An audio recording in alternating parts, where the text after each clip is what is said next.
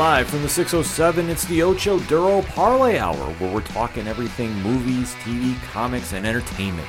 Join in the conversation on social media with the hashtag ODPH, because here we go.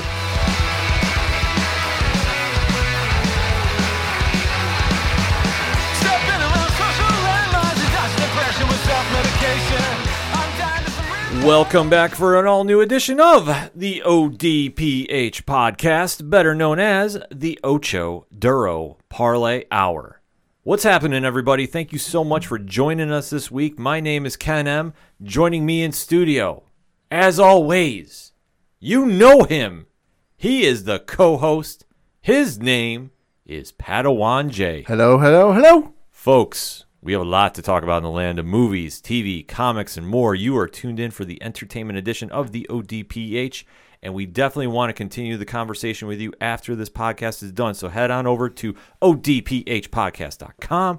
Join in on social media. All our Facebook, Twitter, Instagram, TikTok, Twitch links are all right there. You can also check out Parlay Points, which has brand new comics blog we'll get into later in the show. You can also check out the TeePublic store, get some ODPH swag, all that and so much more is at odphpodcast.com, and always remember to use the hashtag ODPHpod, because kicking off this edition of the podcast, we have to recap the events that unfolded on the second episode of the return, season 11, if you will, of The Walking Dead. Yeah, titled Acheron, I think is how you say it. Acheron, Part 2. Yes. So we know that we are on the final walk to the series finale. And I keep saying, they call it final season, but it's 24 episodes. That's 2 seasons, folks. Yeah, it's kind of a little crazy how they're doing it, but we are still on that walk. And obviously from the events that unfolded when they returned, where Maggie and Negan had their face off and left with a cliffhanger, there was a lot of questions we had going into this episode. So we are going to break down the events of AMC's flagship show. So if you haven't seen the episode yet, we're giving you fair warning, because after the countdown, we get right into it. So if you want to, pause the episode right here, watch it, and then come on back. If not, you've been fair warned, because in 3, 2, 1, Pad, what did you think about episode 2, Acheron Part 2? I thought it was an okay episode. You know, again, not a smash hit, you know, hit, home run, grand slam out of the park, but I thought it was pretty decent overall. It continued the first episode, so it had that same kind of tone and vibe and pacing going for it, which I definitely enjoyed. And I'm excited to see where things go. This was okay to me, and I will get into why I just say okay.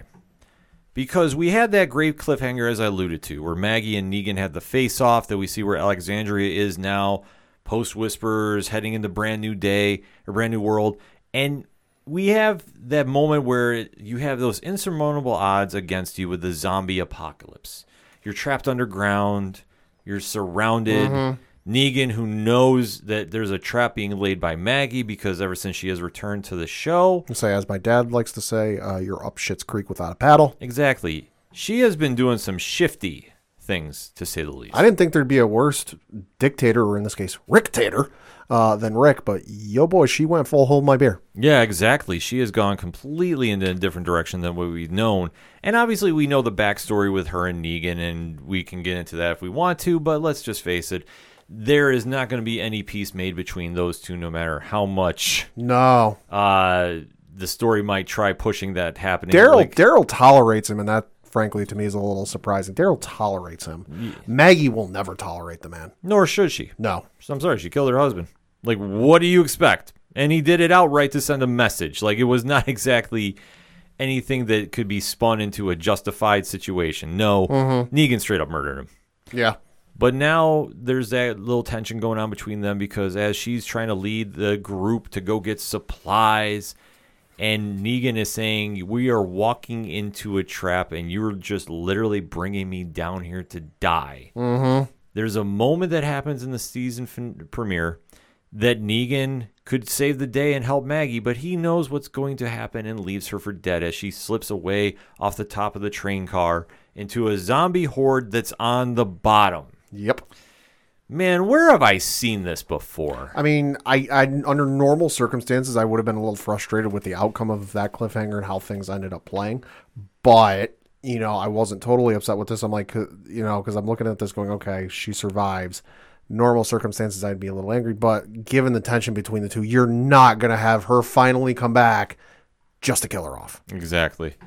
But no, we finally get into the story as it unfolds, because at this stage, Negan is telling everybody in the group, well, Maggie didn't make it. She was behind him.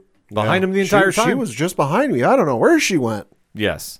And then from there, we have Daryl on a side mission to rescue Dog. I'll say the dog needs some extra training. Yeah. Which I understand they spent a lot of time on this story. And I get it. It's Daryl. He's got to get his time in because, let's face it, it's the internet. He's the Wolverine of this group's X-Men. Yep. Like, however you want to define it, he's the star of the show. So he's got to get his own saga going on. His name gets top billing in the intro. Yes. But when this is happening, it really kind of takes away from the group, because you have everything that's going on in the subway car. And we do have that moment where everybody's saying, okay, where's Maggie? And then Negan is the only one smart enough to, he's covering his own tracks, but he's smart enough to figure out, okay, the big situation is we're going to die down here unless we get the hell out of here. Yeah, I mean, normally I like seeing Norman Reedus on screen, and I never shied a chance, you know, to see him on screen in The Walking Dead. But even this, for me, got a little long in the tooth, just because, you know, not much really happened. Let's face it, we know he's not going to die. You know, you've got the sequel series, spinoff series coming, you know, at some point down the road with him and Carol. So we know he's going to live, you know. But just the fact that, like, he kept going, the dog kept running off, so he kept having to go and this and that. Like, I'm like, all right, this is a little long in the tooth. I would have maybe been okay with it if, like, he would have inadvertently ended up helping the group that was in the subway car without knowing it. They're like, oh, hey, I'm trying to get this way, but it's blocked by some stones or some masonry that had fallen, and let me clear that out. Oh, hey, by doing that, the masonry above it has come down and crushed one of the walkers that's in the subway car. Hey, isn't that convenient? Like, I would have been okay with that, but just having him go for the sake of going and not much happening, Yeah, there was actually nothing going on with him. And just the fact they gave him that much screen time, like I say, I understand from the star point of view, because, let's face it, that's why everybody tunes in to see what Daryl's doing. But we got a lot of Negan trying to explain himself to Gabriel. He thinks he doth protest too much. Yeah, and Alden and Frost and Duncan. Like, it just, everybody there that's on the car is just trying to figure out, okay, what's going to happen now? And when Negan comes in, and like I say, he covers his tracks because his quote is, she was right behind me. Yeah, it reminded me very much of, like, when I was a kid and did something I inevitably wasn't supposed to do as a kid, and I was so terrified my parents would find out. So I'd they'd get closer and start approaching the area of, like, where the thing happened, and I'm like, oh, wait, why don't we go look at this? And I, like, start trying to distract them. It kind of felt like that. Exactly, but, I mean, this is what we said right now. Jeffrey Dean Morgan is the star of the show. I'm sorry, like, I know I'm going to catch some heat from this from, you know, Walking Dead fans, but listen, let's be honest. He adds a whole different degree to this show. Yeah. Daryl is even keel. Nothing against Norman Reedus. I like Norman Reedus. He's going to make a great Johnny Blaze when he comes to the MCU. But let's face it, for what this show needs, it needs a spark. And we're finally getting the I don't want to say hero, because let's face it, he's not a hero. No.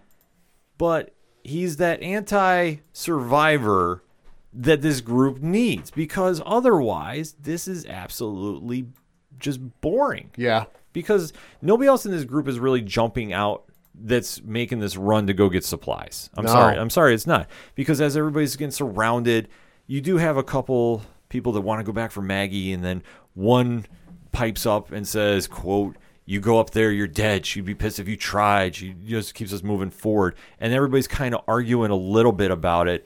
And, I mean, you have Gabriel on there that's trying to be the voice of reason, and basically just kind of talks to everybody like, okay, we got to keep going. Because I wonder what's going on with him, just because he's normally so even keel and, like, tries to be the voice of reason and still keeps that, like, you know, religious, you know, priestly type of aura about him.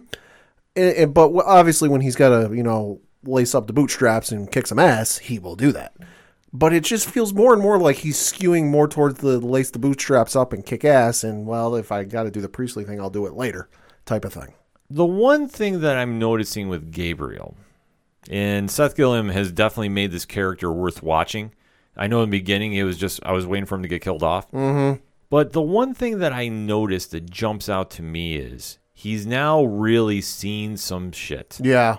And I think that now it's wearing on him, that he's not lost his faith, but he knows that this is a different world that he lives in now. Yeah, because I can't remember if it was like a preview or a trailer or something, but I remember hearing him say a line of like he was getting ready to go fight, and he's like, you know, oh, they're going to need God when I'm done with them. Yeah. And something, and I'm like, yo. Well, I think it's just the thing when you start seeing this every day and there's no way out, no matter how much you want to go a different route, you need to fight to survive. And it comes down to you do it or you die. And I think Gabriel has now seen enough that it now makes him a very hard person to be. Sure. Like, but you have to be in this world.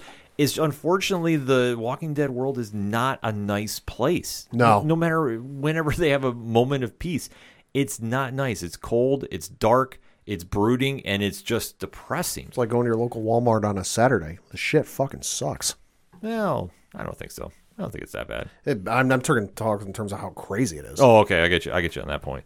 But that being said, we do see that the walkers are climbing around the subway cars now, and everybody is just kind of making their points. Mm-hmm. They make the break at this stage for Daryl and the dog. I don't even want to get into this because I think they wasted about a good half hour of him just crawling through sewers with a zombie chasing him, so to speak. Yeah, I think the only real interesting thing with this, and I picked up on it from watching Talking Dead, and they, of course, do that. Like, going into one of the commercial breaks, they almost like a pop-up video type of thing where, with the little factoids, where they started showing the wall, and I got a better look at the wall because it was a freeze frame. It was interesting to see the mural in the wall of like what was very clearly Washington, D.C., and just kind of the craziness going on with that. And one of the points they brought up with the mural is it illustrated, it was almost kind of like, you know, cave paintings from ancient history with, you know, mankind, of what they did and what was going on. It was a display drawing of what was going on while the apocalypse was really ramping up and really starting to go through its throes, and showing that while they should have been focusing on the walkers that were approaching them, they were too busy focusing on each other and killing each other. Yeah, it's just kind of a crazy scenario in that place. Mm-hmm. Then we get a quick flip in the story, though, to Brave New World. And we know that Yumiko is having a meeting with Princess, and they're kind of talking about what they saw on the wall, which is Yumiko believes that she found her brother. Yeah. That he's now alive, which, I mean, this does play a factor too. And like I said, Yumiko is going to be filling in the Michonne role on the story arc. But like I said, it's a very cool scene between Eleanor Matsuura and Paolo Larezo. Mm-hmm. Like, they go back and forth. Like, I like the chemistry between those two because Princess is just so out there. Yeah. And Yumiko is very much straightforward, get to the point. No bullshit. Yeah, which I think they definitely need a character like that to really step up on this show. Yeah, and they're really starting to illustrate that, especially when, you know, she's in, I guess you could call it like trial mode, lawyer mode type of thing, where she's meeting with the Commonwealth auditors, and she goes, quote, "I was a lawyer. I like rules. They bring order to the chaos, which means you need me. I have reason to believe my brother, a thoracic surgeon, is living at the Commonwealth and is looking for me. I'd like expedited processing for my group as per your community's asylum and immigration policies." And I'm sitting there going, yo, damn. Yeah, no, she was definitely on top of that. And she assessed everything. Like, that's the one thing about her is, like, she is just processing this information. And she's not revealing all her cards just yet. But she does know that something is up here. Because the Commonwealth just looks too good to be true. Mm-hmm. And that's just something that we need to remember is not everything is always as nice as it seems. We've also seen nothing but the holding cells. Yes. You know, we've just seen the interrogation rooms, I guess I would call them. And then the holding cells that, like, we've not, outside of those two locations, and then the interrogators and then the soldiers, we ain't seen shit of what it looks like on the inside. So in theory, like, you're sitting there watching this going, if you're new to the show, you're sitting there watching this scene going, oh, that's probably a bright, shining utopia with all these precautions they're putting in place. When in reality, it could just be a hellhole where, like, nobody gets any freedom or can do nothing except what the leadership tells them to. Well, that's the one problem they've had with The Walking Dead is every civilization they've gone to has just had that same kind of vibe. Mm-hmm. Like, no matter how good, quote unquote, it looks, it's not.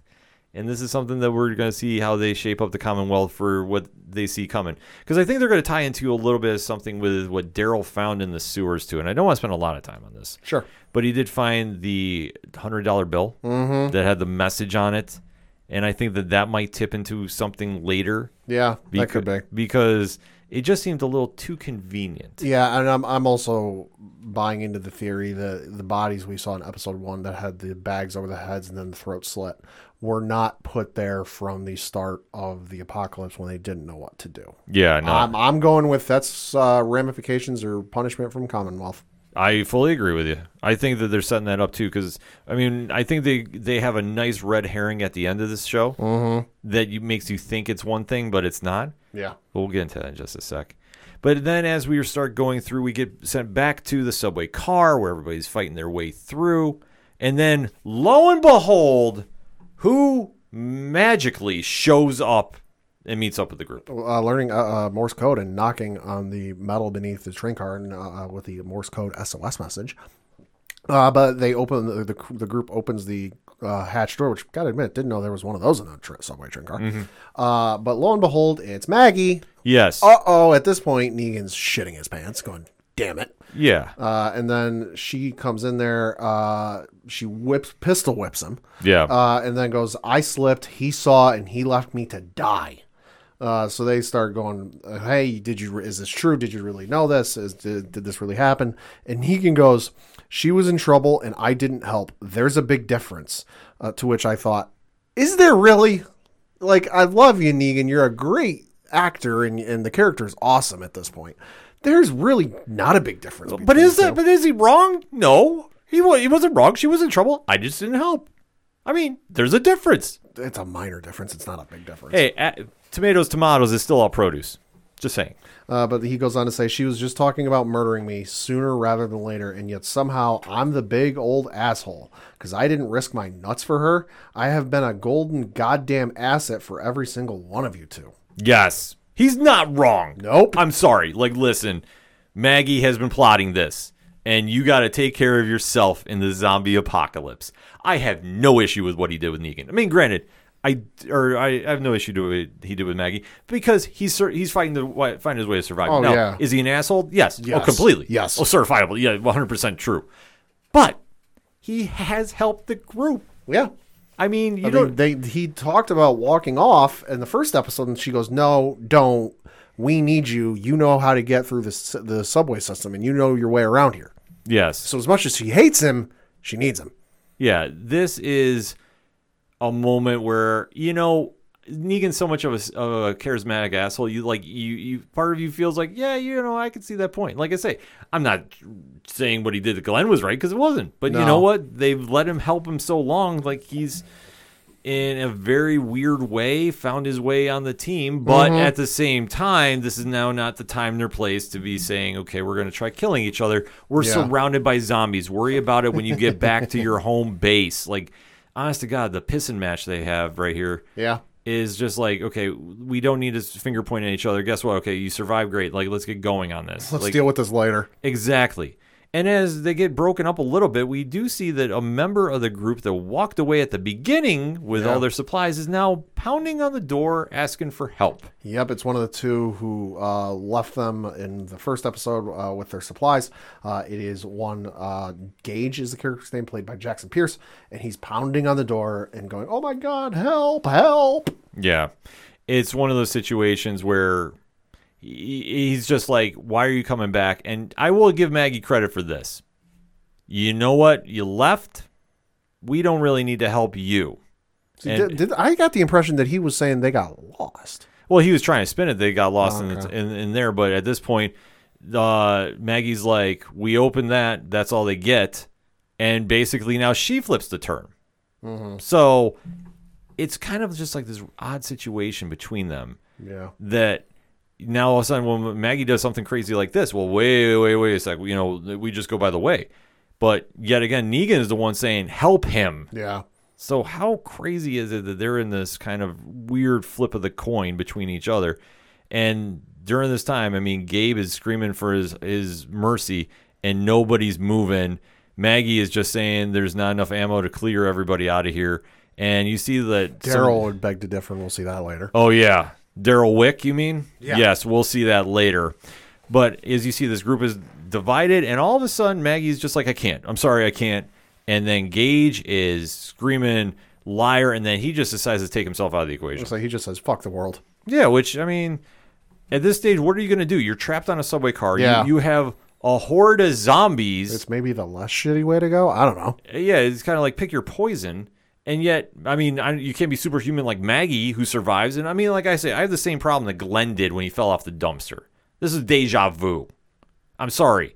If you are really surrounded by that many monsters, why are you surviving without a scratch? Mm-hmm. Just say, I understand. Well, it's characters. It's the stars, blah, blah, blah.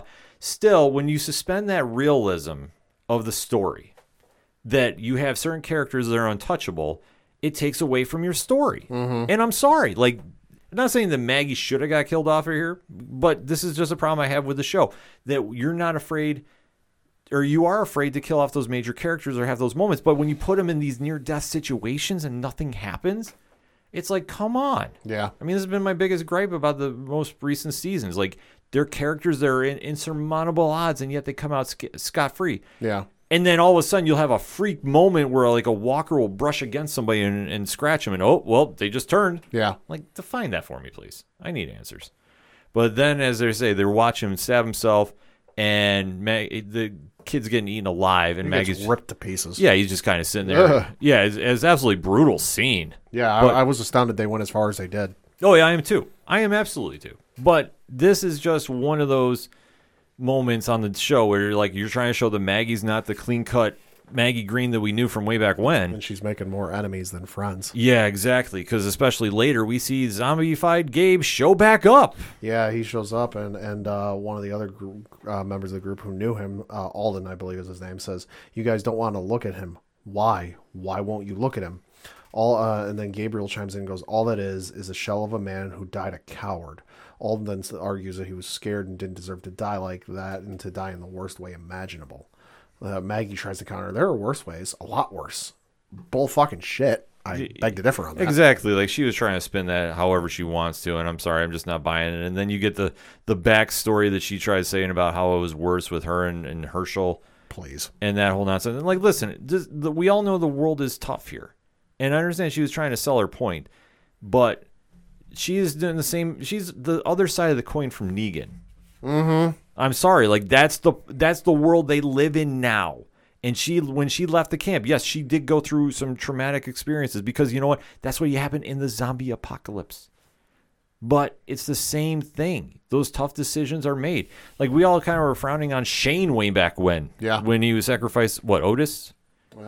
Something like that. Yeah, yeah. Way back when he shot him in the leg. When he was falling behind and they knew they were going to be in trouble. Like, I'm not encouraging this, and I hope it's not coming out like this, but this is kind of the moments that you have in this world. This is crafted like it. So I understand she was trying to sell her point, but it did not come across well. I'm sorry, it just did not. But then, lo and behold, we have Daryl. He goes back to the story, and he fights his way out of the sewer trap, where he kicks in a gate, mm-hmm. and he catches up with Dog, who goes and barks, and you do see another member of the group, of the pair that ran away with the ammo. Yep. Roy, who is trying to ask for Daryl's help. Good Lord, he's looking like shit. Oh, I thought he was already dead. Like, what are you doing? I thought so too, and then he spoke, and I'm like, oh, he's not dead. Yeah. And then he's like, he tells him that, yeah, we lost all the ammo. Of course I did. Yeah, so how does this pan out? Like, I'm sorry. Like... I digress. But anyway, so Daryl is going to catch up. He gets information. And Roy gives him a grenade. Mm-hmm. So that's like everything you guys have on this crazy mission you guys are doing is just not selling me. Yeah, he goes, he hands Daryl a grenade and a gun and says, tell my kids I didn't die a coward. Yeah. Like, it's just kind of a situation where it's like, all right, so you've lost all the weapons. You give Daryl just one thing to go fight his way out, and then here we are. Like, I'm sorry, like, this scene just did not do anything for me. But then we go back to where everybody's coming on the subway car with more walkers, and you have the team is trying to fight their way out, mm-hmm. and Gabriel he has to go put down Gage with a shotgun blast. Yeah. And then Daryl catches wind of this. So we understand, okay, he's coming in. And then the walkers are literally trying to get on there. But Gabriel is taking everybody out. So he's now becoming an expert marksman suddenly. Which, hey, listen, enough practice with Daryl. I give him that. So I had no complaint about this. But yet again, they're getting surrounded by dozens. Mm-hmm. And I mean dozens of walkers. Like, I want to say there was like 100 walkers. At least coming from both directions. Yeah, so like how can you survive this when you have no ammo and anything else to survive? Well, no, they had ammo, just not a lot of it. And you saw they were being very conservative with their ammo, that like they were doing almost like you see in the described in the history textbooks with like the American Revolution, where like you had the front line would fire, kneel down, the second line would then fire as the front line was reloading. You saw something similar to that where you had the first two or first person firing off. They ran out of ammo. Next row took care that they ran out. Next person behind that. So, like, they were being very conservative. Oh, absolutely. And then the shock moment, I guess you want to say about this is Maggie hands Negan a gun. Mm-hmm. So, after all that bickering, we're going to work together. Well, I mean, it's that or die. Which I understand, but that's the whole point about this. Like, when we talk about when Maggie was going through and trying to give her story about what happened, like, everybody in this world has had it rough. Everybody on here has done some very shifty things. We get this. And it's a weird sense of understanding. Like I said, I'm not encouraging anything that Shane has ever done or Rick has done, but let's face it. In this world of survival, they've had to every character on this show that has been noteworthy has gone into a very dark place to survive. Am I right or am I right? No, you're 100% right. So that's why I say, like, you can kind of understand what they're going through. And if you're trying to give a sob story of, like, why you've had to do it, you don't have to. Yeah. And this is just point blank reasoning of how this is explained. Because you have two people that want to kill each other are now going to work together. And after all that bickering they did, well, here's a gun. Well, I mean, I get it. I mean, it's that or die. Yeah, no, but that's the point. And she's got her kid to live for and doesn't want to leave the kid parentless. Exactly. But that's why I say, like, you don't have to try selling the sob story about, like, when we went on the road, we seen some stuff. Guess what? Everybody else in this world has. Let's say Rick had to deal with his wife dying in childbirth. Exactly. Like, this world is not a nice place. Daryl had to shoot his own brother. Exactly. Everybody in this universe has done some shady stuff and seen some real shifty stuff. Morally, it's pretty ambiguous, but compared to our society and what we live in, their morals have shifted. Yeah, exactly. So it just goes back to we had all that bickering for what? Now we're going to work together, which like I say, it's a weird dynamic with The Walking Dead that you can kind of take some stuff in different perspectives and go, okay, I get it. Mm-hmm. And this is another moment of it. But then we see that Negan is firing his way through the door, and we see everybody is at one end of the subway train here, and they're taking on zombies. And then, lo and behold, who kicks in the door? Then Daryl Wick. Mm-hmm. And, folks, I know his name is Daryl Dixon, but, Pad, who did he remind you of in this scene? John Wick. He came in the other end of the subway car and was laying everybody to waste. One shot, to borrow the term from Call of Duty, one shot, one kill. Boom, boom, dead. You know, just methodical. Yeah, like this was textbook video game, just annihilation. And yet again, that sense of realism that we talked about that really makes the show. It's like the minute he went John Wick, it was like, are you kidding me? Okay. But I'm going with it because you know what? If there's anybody who can pull that off, and I believe it's Daryl. Oh, yeah, he pulled it off. Like I said, it's a badass scene. Don't get me wrong, but I was sitting there going like, really? So we just had him go around in a sewer for 30 minutes, and now he's going to come in and go John Wick. Okay, I'm here. Let's go. Or he's John McClane. Either A. If he said yippee-ki-yay, I would have been like, okay. I would have marked out for that. But like I said, he goes through everywhere, and when he has to literally stop everybody from coming in the one end, he throws the grenade in the door and makes everybody get completely exploding. Kudos to the Walking Dead special effects team. Yikes. Because this scene was absolutely gory as all blazes, but it works. Yeah. It works. So everybody survives the hundreds of zombies coming after them on the subway train. Mm-hmm. Then their story ends for a little bit. We go back to the Commonwealth, and then we have a moment with Eugene. Mm-hmm. And he is trying to have a conversation with Mercer. Yeah. Which, I mean, Eugene, what can you really say about him? Josh McDermott has done a lot with this role, mm-hmm. and he plays the sniveling coward to the letter. I can't. Well, they've also got him scared shitless. Oh yeah, exactly. But it plays right to his foil. Like I say, I can't be mad about that and what they're doing there. It makes perfect sense. So let it roll. Like mm-hmm. I said, I had no issue with how his character was. And Michael James Shaw, who plays Mercer, is definitely being that intimidating enforcer too. Yeah. And you could just tell, like, he is sitting there just waiting for a reason to go attack. Yeah. And we see that obviously Eugene has to fess up about why they're there at the Commonwealth, that he's trying to meet up with the mysterious Stephanie that he's been talking to over the internet. And then lo and behold. Well, you make it sound weird when you say it that way. But it is. No, I know. Yeah, I know. But like I said, let's just be honest about it. It's just, it's kind of a weird thing. But hey, like I said, the zombie world is a weird place. Facts. You know, proceed with caution. But then we see that he's transported because the rest of his team has been taken away. And then, well, he's mysteriously brought back to him. Yep. And then Mercer is just basically talking to him about, well, we're finishing your processing. Yeah. So we're going to let you stay at the Commonwealth. And what astounded me was what the whole speech Mercer gave him of just how thought out they've done everything. Because a lot of the areas we've run into, there's been rules and then there's been like, hey, don't do this, hey, don't do that. But there's never been anything super specific. But they've gone full blown and like wrote in a constitution or something, because it's like pursuant to Section 114A of the new Articles of Perpetual Union, Article 1, Section 8, you know, Article 14 of the Legacy UDHR. I'm like, what the fuck? Yeah, no, it's absolutely wild. It's crazy to think about, like, that they're now set up with a constitution. Like, picture this in the zombie apocalypse. Like, we have a government there. It's a weird thing. But then again, what do we say, Pad? It's reasons.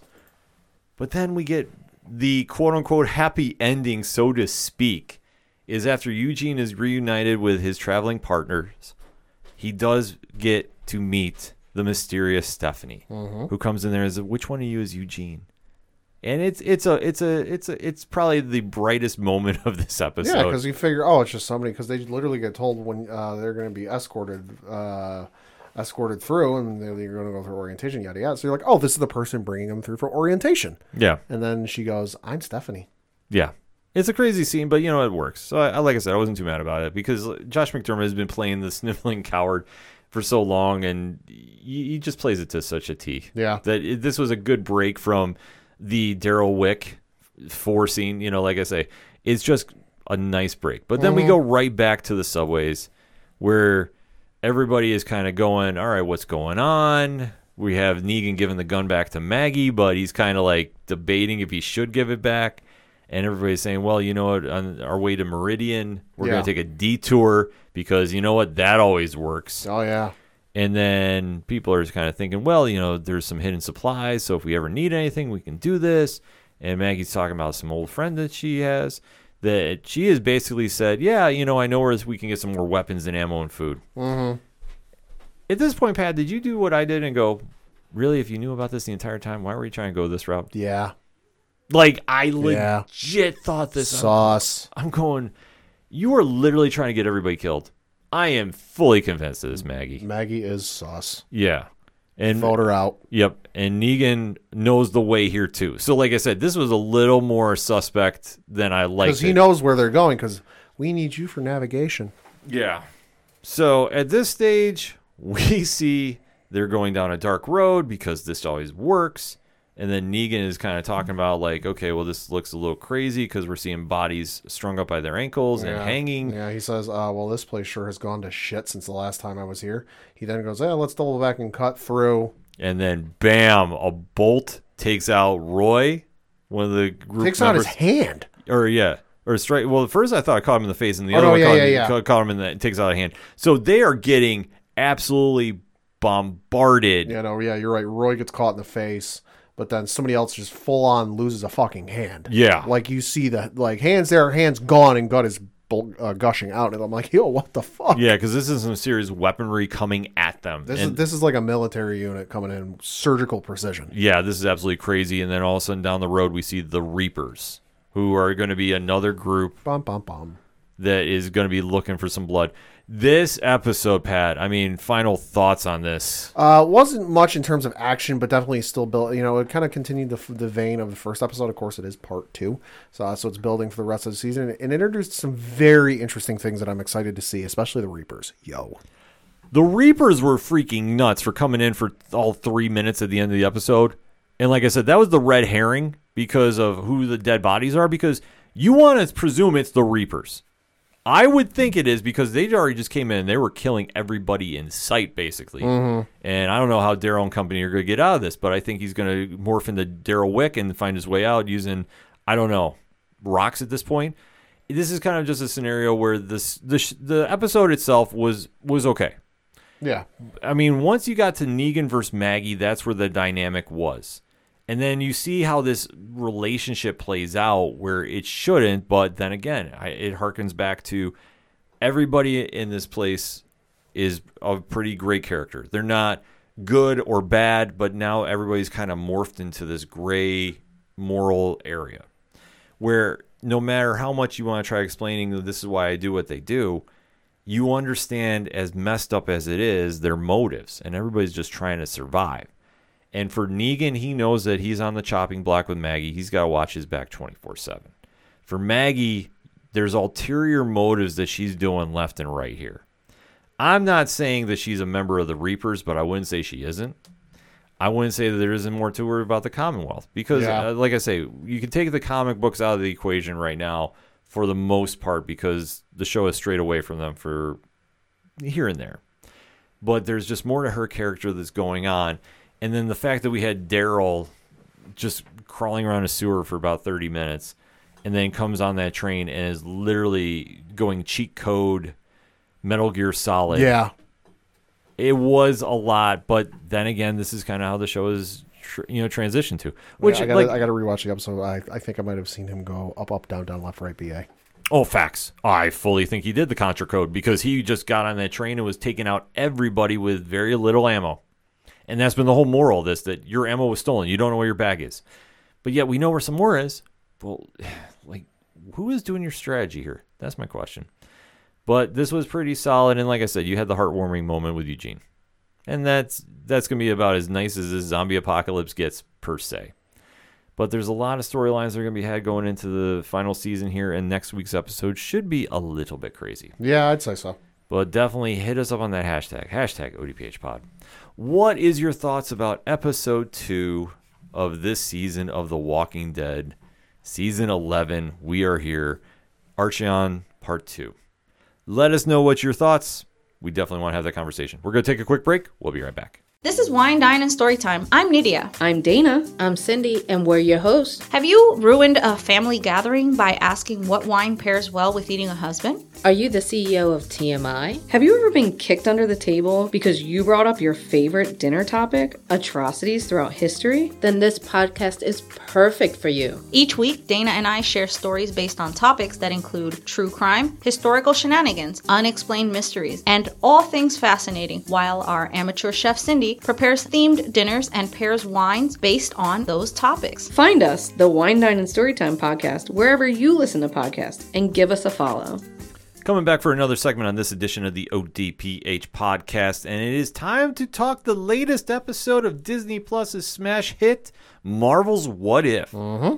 Now, this series has definitely hit the ground running. They've had some solid episodes, and the concept is very simple. Mm-hmm. What if one of your favorite stories in the Marvel Cinematic Universe was flipped and done differently? Or as they portrayed at the beginning of the episode, what if like 3 words in a sentence were changed? Yes.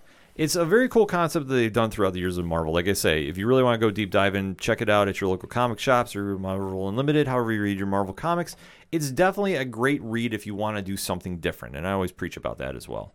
So that being said, we are going to start talking about episode 4, entitled What If? Doctor Strange lost his heart instead of his hands.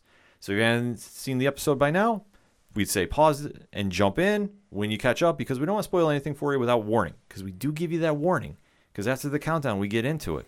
So that all being said, in 3, 2, 1, Pad, what did you think? I thought it was an okay episode. Wasn't as good as the last one. I got to give kudos to the Marvel social media crew for pulling a fast one on me, because they posted a poster for it yesterday, I believe, day before the episode came out, and it was Doctor Strange, as we inevitably see him in the episode, looking all sorts of evil. Like, I compared him to Jafar from the animated Aladdin movie. And with the title of the episode, what if Doctor Strange lost his heart instead of his hands? And I got to give kudos to the crew and for the writers for titling the episode this. I took it literally. I took it like, oh, he's going to lose his heart instead of his hands, and then shenanigans are going to ensue. I didn't take it the way they ended up taking it in the episode, but overall, I thought the episode was okay. Left me a little depressed, if I'm going to be honest. A little down, that's kind of a sad ending, but good overall. It definitely was a sadder ending than we have seen thus far. I mean, everything in the MCU cannot be all roses. True. And this one plays right into the story of What If itself, because they take the probability of different stories and let the creators run wild with it. And yes, the good guys don't always win, as we see here. Mm-hmm. Because as this kicks off, we do see the beginning of Doctor Strange 1, the movie, because it's going to be weird saying Doctor Strange 2, 3, 4, as many that were going on. But we do see Stephen Strange is on his way to accept his award, picking up his love of his life. Mm-hmm. And they get on the highway scene, and then they have the big crash as we've seen in the movie. Well, and this is even different from the movie, though, because in the movie, she's not there. Right. But in this version, she's there. Yeah, because he's talking to her on the phone in the movie, but she's now obviously in the car with him. Well, she was talking to him at first in the car ride, but then in the movie, what inevitably killed the car ride was he got a call from like somebody at the hospital that was like, "Hey, we've got a plethora of cases for you to take up. Which one do you want?" And the person on the other line is explaining to him what's going on and what each person needs, and he's like, "No, no, no," and he's looking through the X-rays and scans and shit on the dash of his car, and that's what causes the wreck. But yeah, no, you're right. Yeah, but it all goes to the same point where Christine Palmer is killed. So one thing very cool that What If does is they bring back majority of the actual actors from the MCU to voice their roles. We did see Benedict Cumberbatch come back as Stephen Strange for this. Rachel McAdams came back as Christine Palmer. And we do see the ramifications of what happens after this. Because as we see Doctor Strange start going through his training of his sorcery, and having the meeting with the Ancient One, who is voiced again by Tilda Swinton, this is where things go very differently, because she is warning him that you can't go mess around with an absolute moment in time, that you have to let this go. There's nothing you can do to bring Christine back. Yeah. And as he's trying to go through this, it basically has like a weird Groundhog Day moment or Inception. Like He's just reliving the moment, and he's trying to change it no matter what. And everything he does, it's failing. Christine dies in every scenario. And it's kind of just this weird back and forth. But then again, we're talking Doctor Strange. If you're not saying weird with Doctor Strange, you're not really in a Doctor Strange story, just saying. But as we see, he's still going through this, and then he's more committed about getting more information and more strength to pull this off. And the Ancient One and Wong are both telling him, leave this alone. Yeah. So, 2 years after she's gone, he's still obsessed with this idea that he can bring her back and rewind time. And everybody's saying, you can't. It's an absolute point. Yeah. So then he decides to dip into somewhere where he shouldn't. Yeah, almost like dark magic. Yes, because we start dancing around the dark dimension, home of Dormammu, and the Ancient One comes up with this idea, which I have to say, in the normal MCU, never would work. No. But this is the beauty of What If. She decides to split the timeline of Doctor Strange, so there's two versions. Mm-hmm. And this is a wild concept, but yet again, this is where What If really excels. This is like what if the Flash TV show went like really off the rails. Yeah. And this is where you have one Doctor Strange that is still obsessed with bringing Christine Palmer back, and the other one that said, okay, I'm all right with this. And he's accepted this, like I say. And when the Ancient One divides the timeline into two. Like, it's a crazy concept. I don't even think that she understands what she's doing. No, I don't think so, because I think this is just something that for them and their branch of like the mystical arts is so off limits that like most people take it and go, okay, shouldn't go near it. Might have a passing fancy, but really nothing to worry about. But this is the first time I think they're having to deal, or at least the first time anyone living with their order is having to deal with this, and they just don't know what to do. Exactly. And this evil version of Doctor Strange, which on the show they referred to him as Strange Supreme. Uh-huh. That was kind of a wild idea. I kind of want that as a Funko Pop, I'm not going to lie. Oh, you're going to see it, I guarantee. I hope so. I guarantee you're going to see it. Because I think they've started announcing some of the other previous episodes, and I'm announcing those Funko Pop. Like I want to say I saw one for Captain Carter. I want one of Strange Supreme. Yeah. So at this point, Strange Supreme is trying his damnedest to get more power and dabbling in the arts that he shouldn't. He's literally absorbing magic into himself, and he's morphing into something that he should not. Meanwhile, the Doctor Strange that has accepted everything and he's become good with the unfortunate tragedy that's happened is now brought back into this because the Ancient One said, okay, I made a mistake. You're going to have to fight yourself. And the world is on the line. Yeah. Which... And then we're dealing with the old time travel trope of like, you know, and I always think back of like Harry Potter where like they're like, you know, they go back in time and they're like, hey, and it's only a couple hours, but they're like, hey, your current self can't interact with your past self. Well, why not? We can warn them about it. And it's what you would think with time. Oh, why not? We can warn about the X, Y, and Z. And they go, think about it. What would you do if you were sitting in a room and you saw yourself walking in the room? And Harry in the books goes, well, I figure I was mad. And they go, yeah, people have done it and gone mad and ended up killing themselves and taking themselves out of time. Mm-hmm.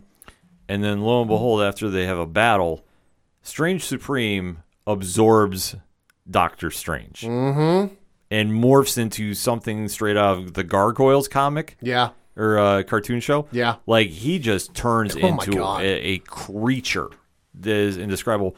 But after absorbing all this power, he finds a way to resurrect Christine Palmer. And this ain't over the course of like an hour or two. It, from what I remember them saying, it went over on for a while. Yeah, I almost want to say like time became such irrelevant at this that you saw it speeding forward so much. Yeah. I'm going to say this was years. I'm going to say decades, if not centuries, just because there was a shot of like a desert or something that like you could see the passage of time to so much to the fact that like new mountains had started to rise in some of those shots. Like that's how long this was going on. Yeah, that he just absorbed all the magic in the world and he tore apart reality where you saw a normal setting, people are starting to disintegrate. Almost like the Thanos snap. Mm-hmm. Almost, but you see the dark magic just resonating off them.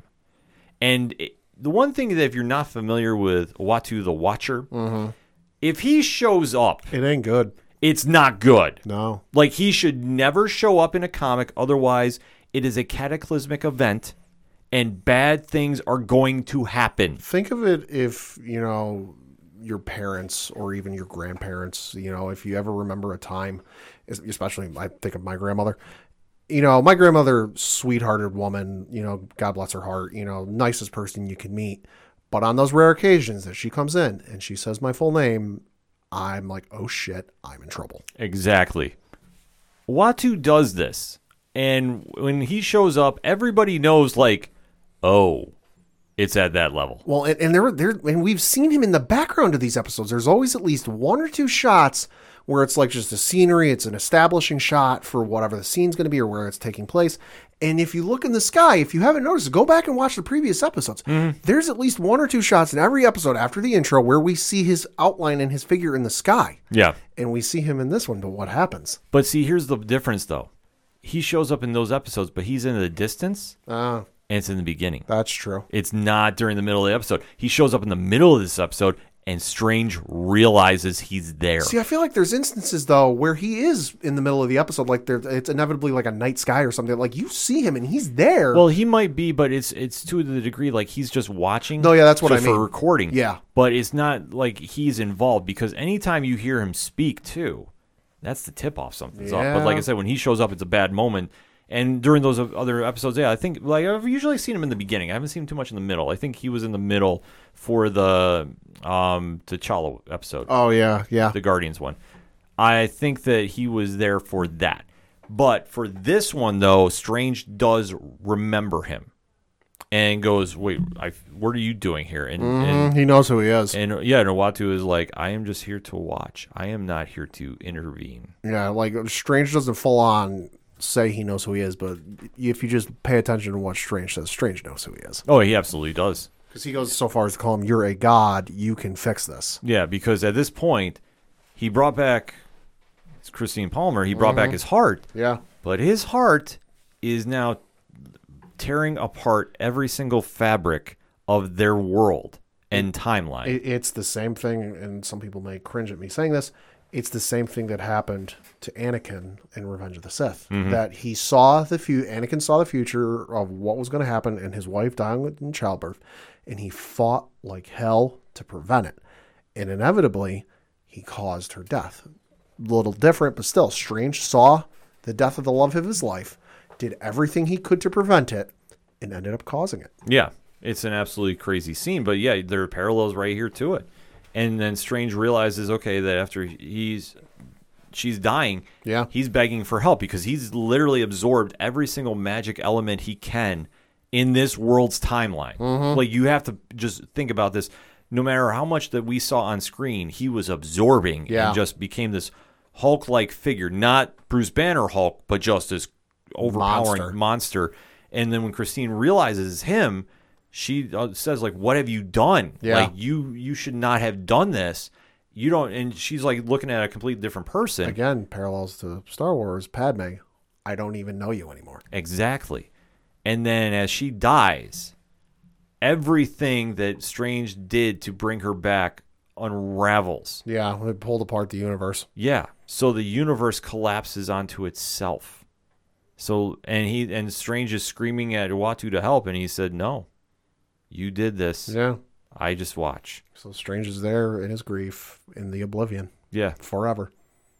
What a way to end an episode! Heavy episode. It definitely was, but like I say, this goes into those moments where they really push the envelope about telling a different story. Yeah. This was a dark episode. Oh, absolutely. This was not a friendly one. This was not something that you felt very happy after watching. No. But it was a good episode. Like, it was solid in the sense that they did something different. Mm-hmm. And like I say, to see Uatu show up is a big deal. And granted, he's shown up in the other ones too. Like I said, I think the only time he popped in that middle one was the T'Challa Guardians episode. Mm-hmm. I can't remember if he popped in the middle of the Avengers one, but he was at the beginning of each one because that's how he usually starts the narrative. Oh, yeah. I just for some reason want to say there's at least one scene where like he's not there to say anything, but just it's like an Easter egg. Oh, hey, there he is. Just watching. Yeah. You know, and it's almost blended in with the background in the sky. Yeah. Like I say, he usually blends in pretty well. Like, they do try putting him in for a cameo. But I say for him to make a multiple appearance, and especially for this stage, too, for Doctor Strange to notice him. Yeah. That's a big deal because he usually stays up. And I think at that point, Strange was just so powerful that not even the Infinity Stones could have stopped him. Yeah, exactly. That like, Thanos could have shown up with all 5 Infinity Stones and tried everything, obviously minus the time stone because he had that, you know, but all 4 Infinity Stones, and it wouldn't have worked. Yeah, there was nothing they could have done. But yet again, another solid episode. Pat, what's your final thoughts on this? Like I said, heavy episode, bit of a dark episode, but I kind of figured whenever they did the Doctor Strange episode, it would be a little heavy, it would be a little weird, a little dark, because when you look at the comics and the character, that's who it is. It's weird and it's dark sometimes. But I enjoyed it still. Yeah, it was still a good episode. Like I say, I like it when the MCU does something different, whether it's animation, whether it's live action. Give me something different that I haven't seen before. And this one, like I say, was a dark, depressing story. It did not have a happy ending. I actually like that about this.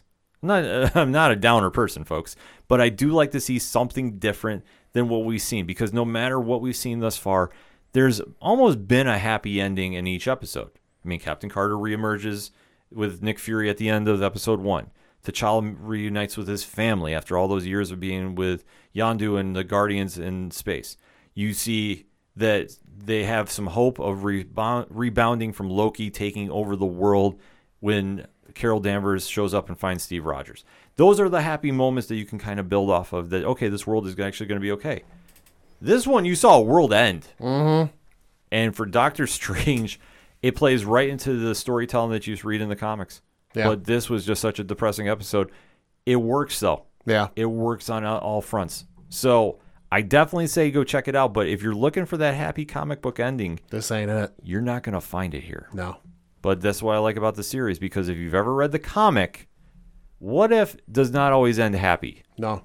But that's a great thing about the story. It's questioning what you already know from the MCU.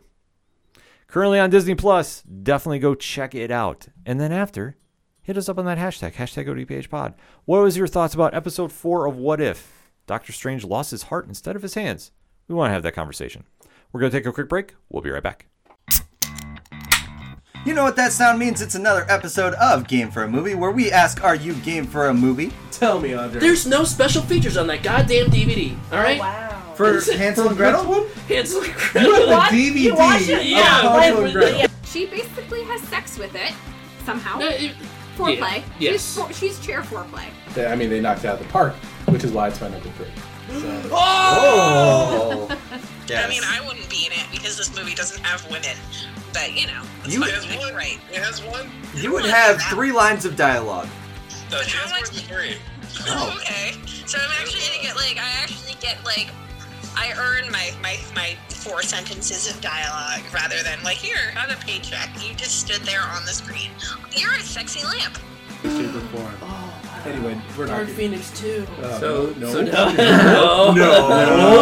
Because they really hate each other, so we get to enjoy some wonderful comedic scenes of them hating each other so much that they get into physical altercations that include her biting ex-detective Phillips's dick. Okay. But we don't. Okay. In a hot tub. I know all of those words were English, but the way you constructed them, I'm lost. I'm not finding the rating on them very well.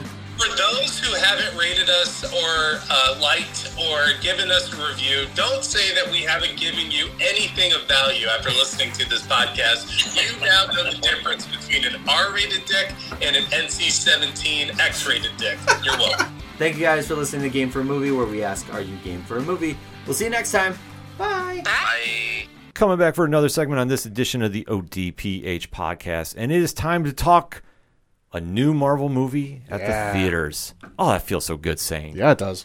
So this week is going to be the theatrical release of Shang-Chi and the Legend of the Ten Rings. Yeah, doing very well, according to the Rotten Tomatoes. With 147 reviews in, it has a tomato meter of 91%. And I saw just a little bit ago, it is currently tracking for a $90 million opening weekend domestically. Yes, so you can't go wrong with that. Super excited to see what is going on here. Simu Liu is playing the title role of Shang-Chi, the Master of Kung Fu. Now, if you're not familiar with who he is in the comics, he is the most dangerous martial artist in all of the MCU, the Marvel comic universe. I want to stress that.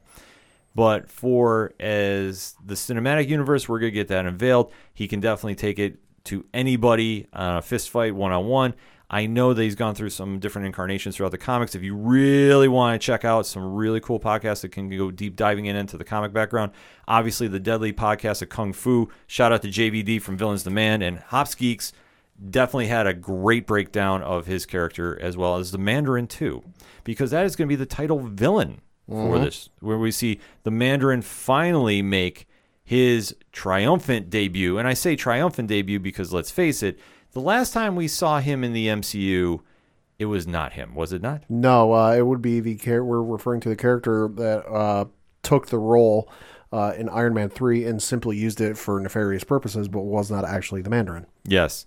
Ben Kingsley playing that character. He was also in the movie. Yes, which is going to be very interesting, because we do know that there is a one shot that is out on Disney Plus now. That was a bonus scene that kind of explains that scenario, because if you're not familiar with the Mandarin has been a long-time Iron Man villain. We'll say was the primary villain I remember from the animated cartoon. Yes, and he is a character that has magical rings. Yep. That has been his way of defining his role and obviously trying to really be a thorn in a lot of people's sides. I mean, obviously, Mandarin debuted in Tales of Suspense in number 50 in February of 1964, and has always been a consistent threat throughout history. Like I say, he has magical rings that each one has a different power to them. So we're going to see that on the big screen. However, it's going to be a little different because we've seen, and obviously in the promo videos, that he is not wearing the rings on his fingers. He's wearing them on his arm and forearms. Yeah, which I guess is an aesthetic choice they decided to go with. I know I saw an article or something that one of the producers or somebody said there's a very specific reason for that. But I was like, I don't want to find out now. I'll wait till the movie. Yeah, which I'm okay with. I don't really have an issue with it now. Like, before I was kind of like, okay, how are they going to do this? And I think they'll explain it as they go into the film. So like I say, I'm with you on that. Yeah. I don't need a lot, but I just kind of need to know just a rough idea what his powers are. Well, and plus nowadays, I think, like, for the cartoon in the 90s, it made sense. You know, okay, with cartoons, a little different, a little odd. It would just look weird, I think, nowadays for a dude, because I remember the cartoon, they looked almost like the Green Lantern rings in the cartoon. It looked weird, so if we went with that same look, it looked weird for a movie in 2021 for a dude to be walking around on the big screen with 10 rings on his finger. It is, but, you know, however Marvel wants to do this, and like I said, I could definitely see the toy factor playing in the role with this. Yeah. As long as it's portraying the character right, I'm okay with it. And like I say, the Mandarin is a very feared character in the MCU. He definitely is not a fan of Iron Man by any means. No. But when you have some rings that can do Electro's blast, you can do one that is like a disintegrator of matter. Okay. There's something that he can also do is like that does like mini tornadoes. Like he has like a lot of different powers with it. It's just like trying to explain them all is just really crazy because it's a really unique concept that he's doing. And with the powers, like I say, this is how he has been able to stand up to Iron Man and definitely not, you know, break his will. And he has just got such a driven force that he has a way that he sees the world, and that's how he wants to do it. And this is where we're going to come on the screen. Like I said, Tony Leung playing the title role of Mandarin. I'm all in on. I think he's absolutely going to rock on this. And then we see that Shang-Chi, who has not really been the strongest one in the comics. I mean, he's debuted in 1973, Marvel's Special Edition, number 15. And he's kind of gone through a different kind of renaissance throughout the years. Like, you've seen him with the Marvel Knights banner. I know most recently he's been appearing in Secret Avengers. And this was really kind of puzzling when they announced that he was going to be in a movie because I don't really remember a time where like he had a long comic run that was like, yo, I need to see this on screen. But he's always been a factor and no matter where you plugged him in the MCU. And as a fan of action movies, I'm excited to see Marvel really do one to bring a karate kung fu style to the big screen. Yeah, and it definitely makes sense for them to bring it in because Marvel could just as easily, you know, replace the folks they lost on the Avengers team with just people who have the same type of powers and the same skill sets and this and that because the formula's worked. Hello, look at the box office numbers. But they're not doing that. They're taking a different spin of things. They're introducing some different flavor to it, some different looks. They're keeping it fresh. Mm-hmm. Yeah, absolutely. And you know what? I'm completely cool with them doing this because they've earned the track record that they can do this. Because let's face it, whoever thought we'd live in a day and an age where Ant-Man and the Guardians of the Galaxy are household names and big movie franchises. I know it's a wild concept, but here we are. So Marvel has done no wrong per se. Obviously, they've had a couple misfires with Inhumans and Iron Fist, but we can go into that for another show. But for this one, I think there's a lot of win to be had. And we've seen with the cast that they have lined up for this, Aquafina is going to be playing Katie, who is going to be a friend of Shang-Chi and not really knowing about his past. They have said about Shang-Chi is just basically running from his past and his father, who is the Mandarin, and trying to escape his own destiny, which I think they're going to play a really cool role in there. We also have Florin Montanu, who, if you know from Creed 2, is a certified badass and is going to be playing Razor Fist, who's going to be basically the enforcer for the Mandarin. All right. And we're going to see a couple cameos, too, that we've seen from the trailers. Yep. That, frankly, this just sells me on it alone. Why, oh why, Pad, do we have the Abomination, who has been reprising the role, is Tim Roth. And Benedict Wong, who is reprising his role as playing Wong, the assistant of Doctor Strange, fighting in a cage. Well, I mean, Abomination, why the hell not at this point? Universal's clearly not going to do anything with the property, so they might as well do something with it. And as for Wong, I mean, listen, I think we've all at this point seen the meme going around on Facebook and Twitter and Reddit and all that, where it's the community meme where Donald Glover leaves to get the pizzas, comes back, and the entire room's on fire. Yeah, and they put Wong as Donald Glover's character, and then you see one character is Loki, another one's Sylvie, another one's Wanda, another one's Strange. Wong clearly has to leave, so shit can go even further sideways. Yeah, listen, the fact that I saw that cage fight in the last trailer, I'm like, I'm sold. That's all I need. I am a very simple person about that, because that is just absolutely batshit crazy to me that we're seeing this. But I think for Shang-Chi, they definitely are going to have a different style and vibe to it. And I say, if we can have a real kung fu film from Marvel on the big screen, and I want big action from this, it's a win. I think that there's a lot they can go with. And mark my words, whenever they decide to do the next Avengers film, or if they want to call them by a different name, Shang-Chi is going to be on the lineup. Well, and they're definitely planning for that. I know Feige said something that I felt like they're already planning the next Avengers movie. But I think the other thing that was also said was the next couple of movies are going to have Avenger-level events in each movie. And you look at what's going on. Obviously, with this one, we're not quite sure what that's going to be, but I'm sure we'll find out by the time the credits roll.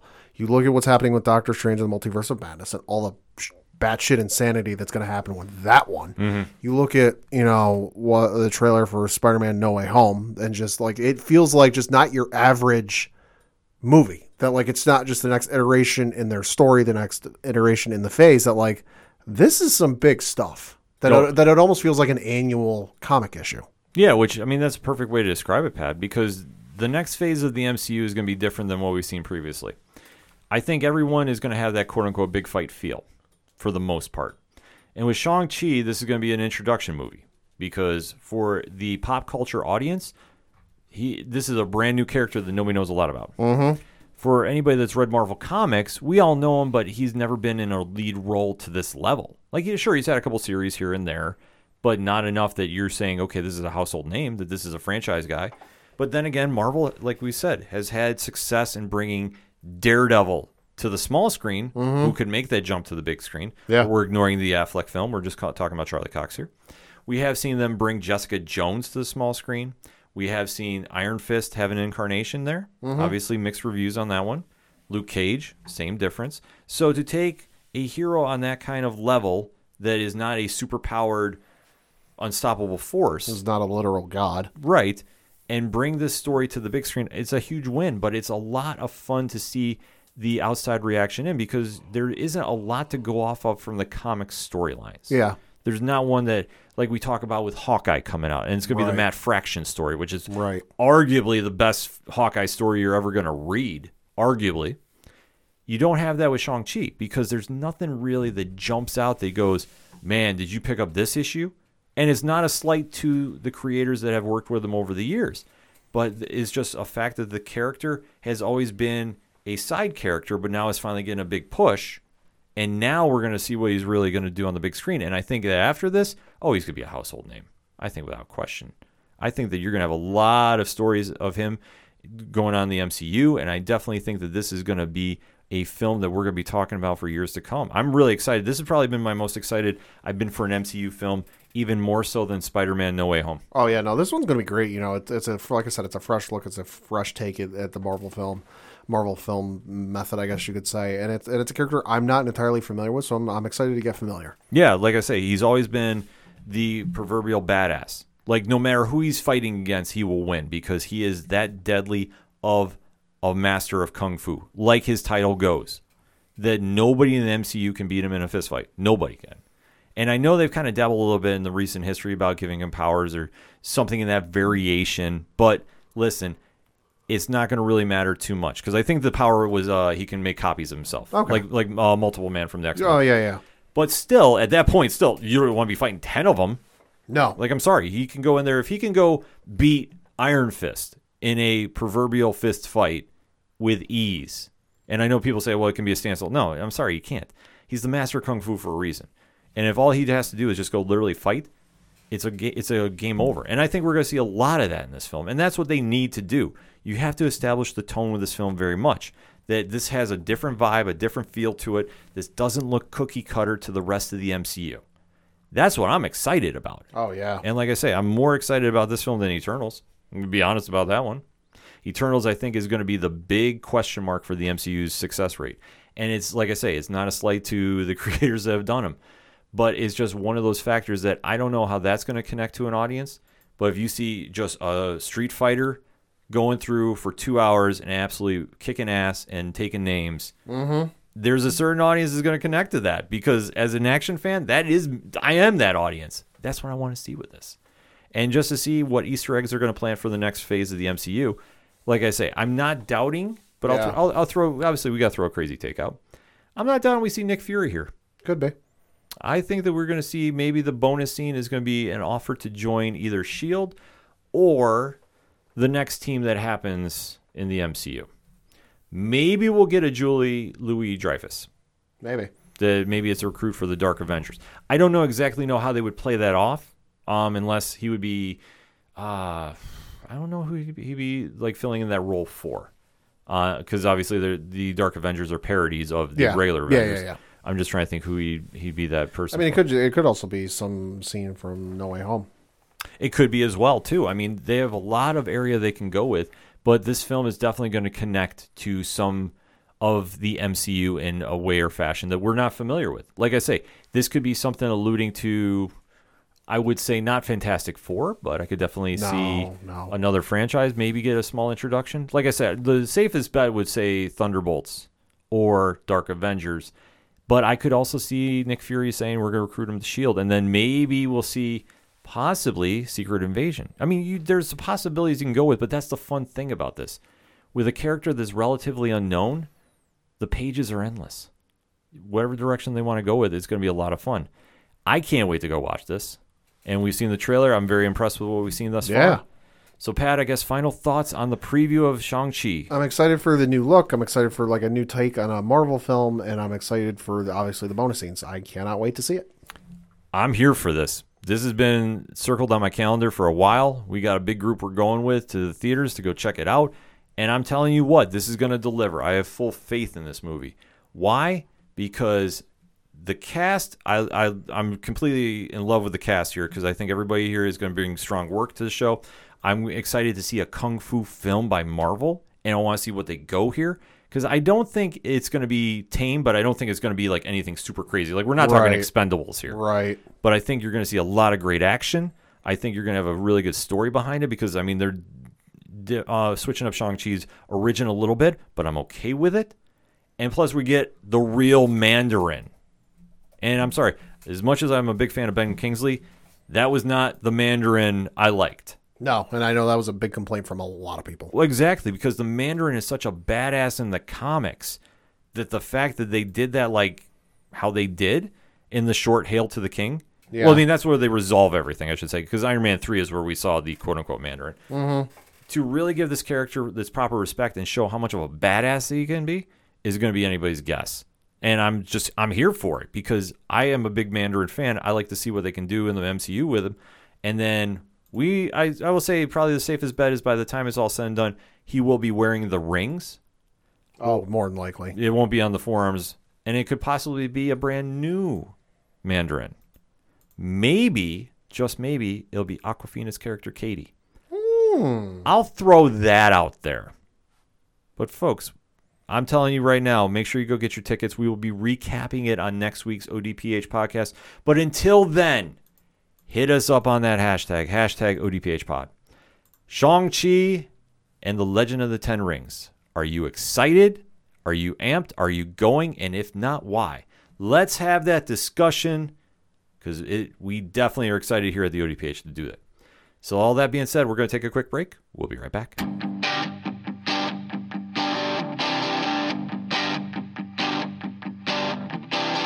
This is Tom from Tom Joe Lou. This is Matt from Sideroom Sounds. And you're listening to ODPH Podcast. Wanna go where no one knows my name, to the desert, the oceans, or the plains. Cause I wanna go. Coming back for the final segment on this edition of the ODPH podcast. Pad, what you got for those one-shots? Got a couple things to talk about. First of which is some unfortunate news. And Paramount has cleared out their 2021 movie schedule and moved everything to 2022. So it came out today that a couple movies have been shifted. Jackass Forever, which is the next and I guess supposed to be the last one. We'll see. Yes. Jackass movie has been moved to February 4th, 2022. Top Gun Maverick, which I've thought was already out at this point, has now been moved to Memorial Day, May 27th, 2022. And Mission Impossible 7, which was supposed to be Memorial Day next year, has been moved to September 30th, 2021. So then you've got that coupled with the fact that they moved their Clifford the Big Red Dog movie from the calendar altogether. They now have no films left in the 2021 slate. Oh, wow. So definitely a interesting move on their part, and definitely a worrying move on if you really sit there and think about it, with the way COVID cases are going, you know, movies getting delayed and pushed back, and it makes me really fearful for No Way Home at the end of the year. I'm not going to lie. Yeah, you got to be suspect about that. But you know what? We just got to kind of grin and bear it. And, you know, obviously everything's got to play out safety first, folks. So, you know what? I fully get that. I swear, though, not even the No Way Home movie. I swear to fucking God, if the Bond movie gets delayed again, I'm going to throw something. Yeah, no, that's facts. It was filmed in like 2017, 2018. It was supposed to come out in like 2019, 2020, like 2020. I'm still waiting. Like, kudos to MGM and the folks over in charge of Bond that like absolutely none of the plot has leaked out of what they've shown, outside of what they've shown in the trailer. So like, kudos to you folks. But still, if that movie gets delayed again, I'm going to fucking throw something. That is facts, folks. If you really think Pad's not going to throw something, he's legit going to throw something. I own every Bond film in a box set on Blu-ray. I watched them all in less than 6 months. Yeah, he's not kidding, folks. It's really going to go down. Yeah. Really going to go down. Moving on to some slightly happier news, and one that I know you're excited for. We got a release date for the upcoming next DC animated movie, which is Injustice. Let's go. So this is their next feature-length animated movie. Has been given the release date of October 19th, 2021, and will be out on Blu-ray and digital formats. Reading from IGN, they say, quote, "The movie is based on the fighting video game series of the same name, which includes 2013's Injustice: Gods Among Us, in 2017's Injustice 2. Developed by Mortal Kombat studio NetherRealm, the series is set in an alternate universe where Joker tricks Superman into killing Lois Lane, sending him down a dark path. The movie is set to be based on the first game, as well as the best-selling graphic novel based on the series, titled Injustice: Gods Among Us, Year One." Let me just run, because they also put out a cast list for this movie, and oh my God, this cast is low-key stacked. Like, this is the most stacked I think I've ever seen a DC animated film. That's saying something. So playing the role of Harley Quinn, you have Jillian Jacobs, who you might know from some show called Invincible. I don't know. Yeah, I was going to say, she's also Britta. She's great. She was also Britta Perry on the show Community. You've got Laura Bailey voicing Lois Lane. Okay. Who you might know, she was Abby from The Last of Us Part 2. Mm-hmm. She was Kate Diaz from Gears 5. She was Mary Jane freaking Watson in the PlayStation Spider-Man game. Okay. Yo, again, you think I'm done? Oh, no, my friend. I'm not done. You've got Anson Mount playing Batman. Really? So you might know him from Safe, the Jason Statham movie. He was in Crossroads. He was also in Hell on Wheels. Yep. I was going to say Hell on Wheels. I know him from Hell on Wheels for a hot minute. Voicing Superman, you've got a DC TV alum, Justin Hartley. Ooh. Who played Green Arrow on Smallville. Okay. Yo, I'm not done, folks. It gets better. You're not. Whoa. No. Voicing Jonathan Kent / the Joker, you've got Kevin Pollak, who you might know from, he was in The Usual Suspects. He was in End of Days with Arnold Schwarzenegger. He was in The Whole 10 Yards. He was also in A Few Good Men. Yeah, he's solid. He's good. Great actor. Voicing Wonder Woman, you've got Jeanette Varney, a.k.a. Korra herself from The Legend of Korra. Oh, okay. From the Avatar verse. Voicing Captain Atom, you've got Fred Tacitor, who's a very well-known voice actor. Yeah, I was going to say, he definitely sounds familiar. Team America, World Police. He was in Final Fantasy VII, Advent Children, Kung Fu Panda 2, Transformers, Transformers Fall of Cybertron, the video game. He's a very well-known voice actor. Voicing the role of Catwoman, you've got Anika Noni Rose, who is freaking Tiana from Princess and the Frog. Oh, okay. Yeah, she was in Dreamgirls. She was also in Ralph Breaks the Internet as Tiana. Yeah, she's great. Tiana Genge, so another great actress. You've got Derek Phillips voicing Nightwing and Aquaman. Okay. You might know him from such movies as 42. He was in the USA TV show version of Shooter. He was in them. He was also on Friday Night Lights. Mm. So definitely another well-known actor. You've got Reed Scott voicing Green Arrow. He was on Veep for... Seven years. He was on The Big C, was on My Boys, and also Dean. So definitely another well-known voice actor. You've also got, as soon as I can close this page, there we go. Voicing Mirror Master, The Flash, and Shazam, Yuri Lowenthal. Okay. AKA Peter Parker himself from the Spider-Man video game. Wow. Yo. But they've stacked this. I'm not done yet. Holy shit. Voicing Green Lantern, you've got Brian T. Delaney, another good actor. Voicing Mr. Terrific and Killer Croc, you've got Edwin Hodge, who was in The Tomorrow War, of course, was just on Amazon Prime. Mm-hmm. He was in Big Mama's House. He was also in The Purge and The Purge Election Year. Also voicing Ra's al Ghul, you've got Farhan Tahir, who was Raza in Iron Man. Okay. He was Captain Rabaul in the first J.J. Abrams Star Trek movie. He was President Patel in Elysium, and he was also in Escape Plan. So you may not know the name, but if you look the dude up on IMDb, you go, oh, that guy. He's got a very familiar face. Well, like I say, you're more familiar with the voice actors than I am, and that's why it takes me a second when you're saying like the characters, like, oh, okay. I'm like, oh, yeah, they're great. See the face. Yeah, yeah. Playing the voice of Damien and also Jimmy Olsen, you've got Zach Collison, who's a very well-known voice actor. He was Billy Batson in the Justice League War DC animated film. Okay. For if you're a parent, you know, he was Prince James and Sophia the First on Disney Junior. He was on The Goldbergs for a couple seasons. He was also in Steven Universe, so another well-known actor. And then also you've got playing Cyborg, Brandon Michael Hall, who was on Search Party on HBO Max. God Friended Me for to the couple seasons. It was on CBS. The Mayor was on there. It was also on Monster Party. So definitely a very, very stacked cast. And like I said, one of the most stacked voice casts I've seen for DC animated movies. That's freaking ridiculous. Oh, it's insane. As it should, because Injustice is so fantastic. Like, the comics have always been point. The game is ridiculous. Uh-huh. I'm definitely waiting for the next one to come out, and I'm hoping we get some news sometime soon. Mm-hmm. But, like, they put a lot of time in it, as they should, because, I mean, that storyline is the Snyderverse. I'm sorry. It is for me. Sure. So, like I say, if he's ever going to do the franchise again, let him do that version. I'm good with it. Sure. And then some Suicide Squad news. And spoiler alert, there was a watch party done with some folks on Twitter last night as we record. And James Gunn joined in on the fun, because whenever there's a watch party for any one of the films he's directed, he always joins in on it. Yeah, that's very cool of him to do. Yeah. So it took place, virtual watch party Monday night. Gunn took to Twitter, and he shared some behind-the-scenes secrets and tidbits for the movie. And if you might have some stuff you might have missed in the first viewing. One tweet in particular, I think, drew a lot of people's attention, mine included. During the watch party, he said, quote, important to note, if you look at the life signals in the comms hub, a certain character isn't dead. And really? And if you don't want to know who it is, I'm going to give you fair warning now to like jump ahead, say maybe a minute or two. 3, 2, 1. The character that isn't dead is TDK. Oh, Nathan Fillion's. Nathan Fillion's character, yeah. Okay. Yeah, he still has life signals. So, yeah, he was, of course, the character that could detach his arms and was like, oh, my God, dying at, like, the opening of the movie. Yeah, he's not dead. You know, that makes sense because, I mean, it's Nathan Fillion. Mm-hmm. Yeah, all right, I can see that. Yeah. Switching over to my comics picks for the week, you've got Avengers issue number 48, which is titled World War She-Hulk, continues. After being taken prisoner by the Russian Winter Guard and sent to the notorious assassin training academy known as the Red Room, She-Hulk has been transformed into something terrifying. And now the Winter Hulk has been unleashed upon the world. That's so scary. And the only one who can stop her is Gorilla Man?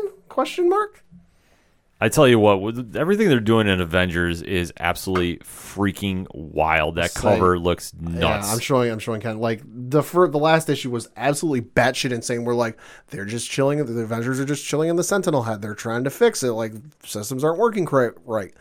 In busts the Winter Guard, takes She-Hulk hostage, takes her back to the Red Room, brainwashes her, and turns her evil, and I'm like, oh, I'm here for this. Yeah, I mean, they've done phenomenal work on this book, so I expect no less. Yep. You've got Batman Fear State Alpha, issue number 1 coming out. The event over a year in the making begins. Fear State settles upon Gotham City, and no one is safe. Overwhelmed by the dual threat of the Scarecrow and Peacekeeper One, Batman and his allies have been one step behind since the events of Infinite Frontier number 0. With the arrival of a mysterious anti-Oracle and the return of Poison Ivy, Batman might have more than he can handle. I am all for this. It's going to be awesome. Tynan is writing it, so you know I am all sorts of involved with this. Yeah, this is going to be the swan song. Yep. You've got Star Wars The High Republic issue number 9 coming out from Kevin Scott, who also just had a like radio drama type of thing come out this week for the High Republic, so that's on my must listen list. And then you've also got The High Republic Adventures issue number 8 from the folks over at IDW. So lots of good stuff coming out this week. Absolutely. And on the Parlay Points blog site, we went double shots of Boom Studios this week. Shout out to Boom, always doing quality stuff. So I dropped a new review for Basilisk number 4. If you've been following the blog, you know I'm a big fan of this book. It's absolutely crazy. Yeah. But it's good. And man, oh man, if you like your wild action, this is your book. Holy crap. Cullen Bunn and company definitely delivered on a thrill ride that really got you from page 1 to the end. Like the buildup is there. It's been coming. And we finally get some payoff. It is fantastic. And I took a shot on another book too that this is not my familiar territory. This is more up our friends over at 8122 Productions Alley, but Magic number 6. Oh, okay. Because there is a partnership for licensing with Boom Studios, Wizards of the Coast, and Hasbro. Oh, okay. So this has to deal with Magic the Gathering, and it's kind of just the franchise storytelling. So this is a very cool book to check out. Like I said, I'm not familiar with the whole MTG thing. Yeah. It's not my cup of tea, but this book I very much so dug, and you know, got a little more interest in it. So like I say, Boom Studios is absolutely crushing it. Hashtag discover yours. And seriously, get down to your local comic shops. Go support them any way you can. There's a lot of great books on the aisle, too. Ninjak, I keep screaming to from Valiant Comics. You haven't picked up that issue. Oh, my God, you need to get it in your system. And definitely support your comic podcast, too. Shout out to our guy, Brian Wayne. Cheers to comics. JBD, the whole fam. You know that, I mean, seriously, I could just do this like a Follow Friday shout out, but if you need a recommendation, just hit me up at OD Parlay Hour. I'll point you in the right direction. But cheers to comics and JBD and the rest of Crossover Collision. Phenomenal episodes this week, too. Go check them out. All right, so for my one-shots, all right, let's keep it comic book. There was some late-breaking news a couple hours ago as we're recording, coming from Scott Snyder's Twitter. Well, so you're invested. Oh, you know I'm locked in for this one. So to quote him, so huge news. Tony Daniel and I just finalized our Noctera TV deal. Couldn't be happier with our partners and very excited what's to come. The official announcement with all the details will follow in the coming weeks. Thanks again so much. Arc 2 is going to be so much fun. Seriously, excited to see this book come to TV. I don't know where it's going. If I had to guess, AMC. Could be AMC. Sci-fi. I could see Netflix. Oh, yeah, that could be. I mean, it depends. But if you're saying TV... AMC might be a deal, but listen, if you haven't read Noctera, Noctera is freaking awesome. So definitely go check that out and grab some issues now before you see it on the small screen or big screen. I mean, depending on where it's going to go, because like I said, more information about that is to come, but congratulations to Scott and Tony on that. That's phenomenal news. Definitely excited to hear about that. Next up on my list, all right, we're going to keep it comics. So Marvel decided to announce that they have got these quote-unquote 10-poll titles that will shape the future of the MCU or Marvel's universe in the months to come. So this is coming from Marvel.com. So there is 8 titles that are kicking off December 2021. Marvel's Devil's Reign is coming, and that is pretty much going to obviously be dealing with the Kingpin. And to quote the Marvel article, all hell breaks loose in the Marvel universe as the Kingpin finally declares war on all the heroes in Devil's Reign, having set up the stage in the Eisner-nominated Daredevil epic. Chip Darsky and Marco Chiodo. Far-reaching crossover event finds Mayor Fisk outlawing all superheroes in New York. I was going to say, yeah, this is going to get interesting because Fisk is still mayor of New York. Yeah, so this is going to be something that is going to be interesting. It's going to be tying in Daredevil, Captain America, Iron Man, Spider-Man, and Fantastic Four, and many more against his Thunderbolt agents. So in the end, who will win? So Chichedo's and Zarski's book has been phenomenal. Like, seriously, you haven't picked this up. It is something they've been, the Daredevil quality at Marvel has never had a drop off, in my opinion. So this is delivered on all fronts. And also coming out too is Marvel's Avengers Forever. Now this is not connected to the previous Avengers Forever that happened way back when, but this event pulls together archaeologist Tony Stark, aka the Invincible Ant-Man, and Avengers from across the multiverse to bring order to the timelines where hope is a four-letter word. So that should be quite interesting. Yeah. Also, there's going to be a book, Timeless, where it is going to be tying into Kang the Conqueror. Oh. So I know there's a series out right now, so I believe this is going to be like somewhere connected as a sequel to that as well. This one definitely caught my eye. X Lives of Wolverine and X Deaths of Wolverine. So this is done in the same vein of House of X and Powers of 10. Yeah. So we now have the same thing going on here because this will, according to the article, this will test the best there is at what he does before any mutant can survive the second Croatian age. So Ben Piercy's helming this. You know I'm going to definitely check this out. And it says what happens when his past meets his future. I don't know, but I'm sold on this. Yeah. So give it to me. There's going to be a new She-Hulk book coming out too. And Dan Slott is teaming up with Charles Bachell on Fantastic Four Reckoning War. So this is going to be doing some crazy stuff. And there was also a Moon Girl and Devil Dinosaur top secret book coming out February 2022. A lot of good stuff coming from Marvel. So definitely want to check that out. And like I said, Daredevil has been phenomenal. Zarski's book is, like I say, it's fantastic. Like, if you haven't picked it up, you need to get that in your system. So a lot of that, definitely keep your eyes out for Marvel.com for more information on that. And my last one, we got a trailer for Fandom. So obviously DC Comics is doing their own con again, which, you know, hey, I'm not mad at them about because they did a phenomenal job last year. And we did get the teaser trailer, which definitely gave us some ideas of what we're going to expect because we did get a little tease of the Robert Pattinson Batman film, more of the video game with the Suicide Squad going on, and they kind of just quickly shout out some names of stuff that's going to happen. So we got the Flash, we got the Batman, we got Black Adam, obviously is going to have something, Peacemaker, Gotham Knights, Titans, Superman and Lois, like I said, and they got a ton of more. So trying to do justice with it is not going to be there. But information about that is DCFandom.com. And it's going to be streaming 10 a.m. Pacific time and running for approximately 4 hours. So it's going to be a little different than last year. So definitely go check out the website. Make sure you set your reminders as you need to. Because if this is only going to be going 4 hours, I don't know if they're going to be doing a loop like they did last time. I hope so. But you never know. But there's going to be a lot of very cool stuff that's going on. And it's free too. So this will be the week after New York Comic Con. There's going to be October. It's going to be so jam-packed, dude. A little bit. It's going to be ridiculous, but I'm super excited about it. 44 days and counting. Let's go. So that'll be Inside Pad. The music you heard on this edition of the ODPH is that of Shout at the Robots. They're fantastic people. They just rock Porch Fest because they're awesome. As many of our friends of the show went down there and played, Second Suitor, Tom Jolu. It was just an incredible time. And if you want to find out more about these bands, Pat, where do you go? ODPHpodcast.com. Right on. You swing on over to the music section. Check out everything that's going on there with all those bands and more because they're all fantastic people. If we put the cosign on them, you need to get familiar with them. That is just how this works. Also, while you're at the website, you go check out The Classifieds, which has friends of the show, such as Excite Wrestling, who has a monster show coming on September 12th. Roundabout Editing, shout out to Becky. It's a new company that, you know, they reached out. They said, hey, you mind putting this on the show? And I said, well, you know what? I don't mind throwing it as a friend of the show because they're friends of the show. Shout out to Brad, too. So they got some stuff if you're looking for some editing stuff. Obviously, our friends over at Dragon Master Games. We have organizational links to support Black Lives Matter. All the amazing pod groups we're in via their Podchaser pages because, you know, my rule. If you claim you're in a group on a podcast and you're not on Podchaser, you're not in a group. Just saying.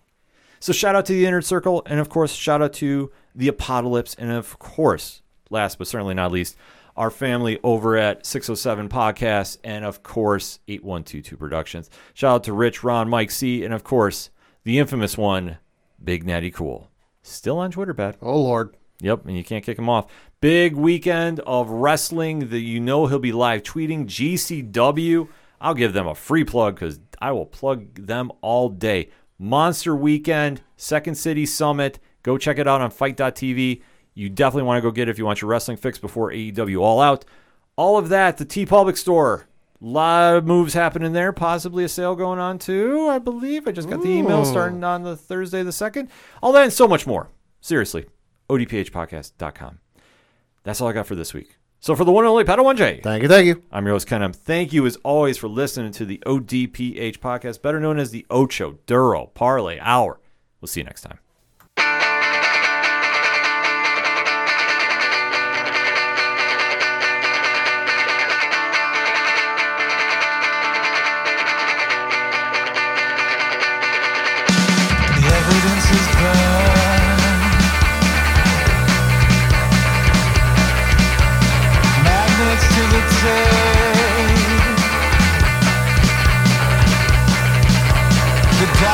Has crept up to cover your face, sliding backwards into stars, and nothing collapses into place.